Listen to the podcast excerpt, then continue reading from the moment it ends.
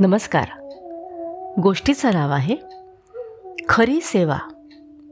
एक आई आपल्या मुलाला समजावून सांगत होती मुला दुसऱ्याची सेवा करावी.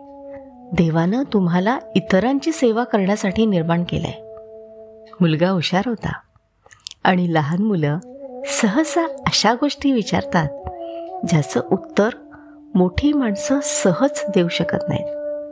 तो म्हणाला हे तर मला समजलं की मला इतरांची सेवा करण्यासाठी बनवलं आहे पण मग इतरांना का निर्माण केलं गेलं? आई जरा अडचणीत आली.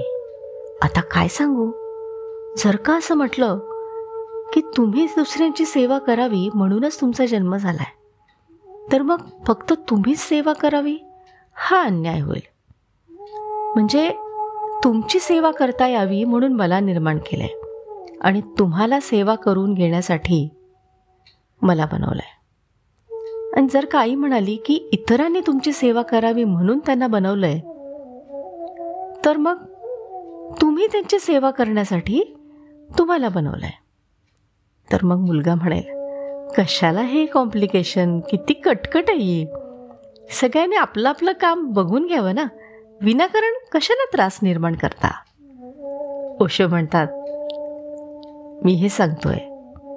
या जगात इतरांची सेवा पुरेशी झाली आहे. याच्यातून काहीही हाती आलं नाही. इतरांची सेवा करण्याच्या नावाखाली अनेक थोतांड पसरवलेत. सेवेच्या नावाखाली सत्ताधाऱ्यांनी पुष्कळ पिळवणूक केली आहे जो कोणी सेवक म्हणून येतो तो उशिरा का होईना अधिकारी होतो. जो तुमचे पाय दाबून सुरुवात करतो तो एक दिवस तुमची मान दाबेल. पाय दाबल्यावरच जागृत राहा नाहीतर खूप उशीर होईल. कोणी तुझी सेवा का करेल? आणि जर त्यानं सेवा केली तर तो मोबदला मागेल बक्षिसाची अपेक्षा करेल. म्हणून तुम्ही स्वतःच्या आनंदात जगा. हेच पुरेसं असेल की तुम्ही दुसऱ्याच्या आनंदात अडथळा बनू नका. हेच ठीक असेल जेव्हा तुम्ही स्वतःच्या आनंदात नाच कराल आणि तुमचे स्वतःचं गीत गात असाल. कदाचित तुमच्या आनंदाची लहर इतरांनाही जाणवेल आणि तेही आनंदी होतील. मग तुमच्याकडून गुलाल उडेल आणि तेही लाल होतील. तुमच्याकडून थोडासा रंग शिंपडा मग ते रंगून जातील. आणि मग तुम्ही सेवा केली असं समजू नका. तुम्हाला काय वाटतं? कोकिळा गाते. ती काय कवींची सेवा करते? की ती म्हणते लिहा लिहा कविता लिहा. बघा मी गात आहे. मी पुन्हा सेवा करण्यासाठी आले. असं नाही आहे या जगात या जगात कोण कोणाची सेवा करतो? कोकिळा स्वतःसाठी गात आहे. स्वतःच्या आनंदाने. आणि फुलं फुलं फुलली आहेत ते त्यांच्या रसाने. चंद्र आणि तारे हलतात ते त्यांच्या स्वतःच्या ऊर्जेने. आणि तुम्ही? तुम्ही पण स्वतःच्या मर्जीनं राहायला हवं ना? मला तुम्हाला नोकर बनवायचं नाही आहे लोक लोक माझ्याकडे येतात आणि म्हणतात तुम्ही संन्याशांना जनतेची सेवा करायला का नाही सांगत? माझं म्हणणे का करावं कोणी कोणाची सेवा?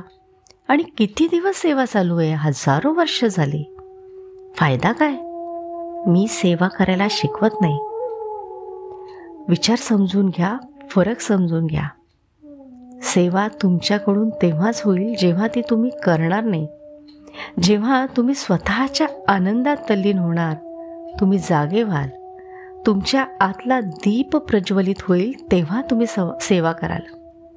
काहीही केल्याशिवाय जे होईल तेच खरं. तुमची प्रयत्नांमधून मुक्तता होईल.